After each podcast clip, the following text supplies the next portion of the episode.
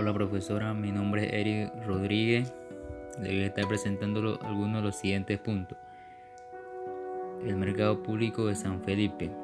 Eh, este mercado tuvo sus inicios en, el año 1914. Eh, es un sitio repleto de historia, el cual ve la luz en un país con pocos años de lograr su independencia de Colombia.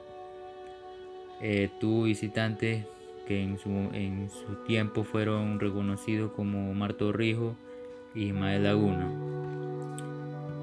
Eh, Avenida Central es una de las avenidas también con más historia y cambios de la ciudad de Panamá a lo largo de los años 1850. Se le denominaba calle de la Merced y calle de las Monjas. También se le llegó a llamar carreras nacionales y calle real.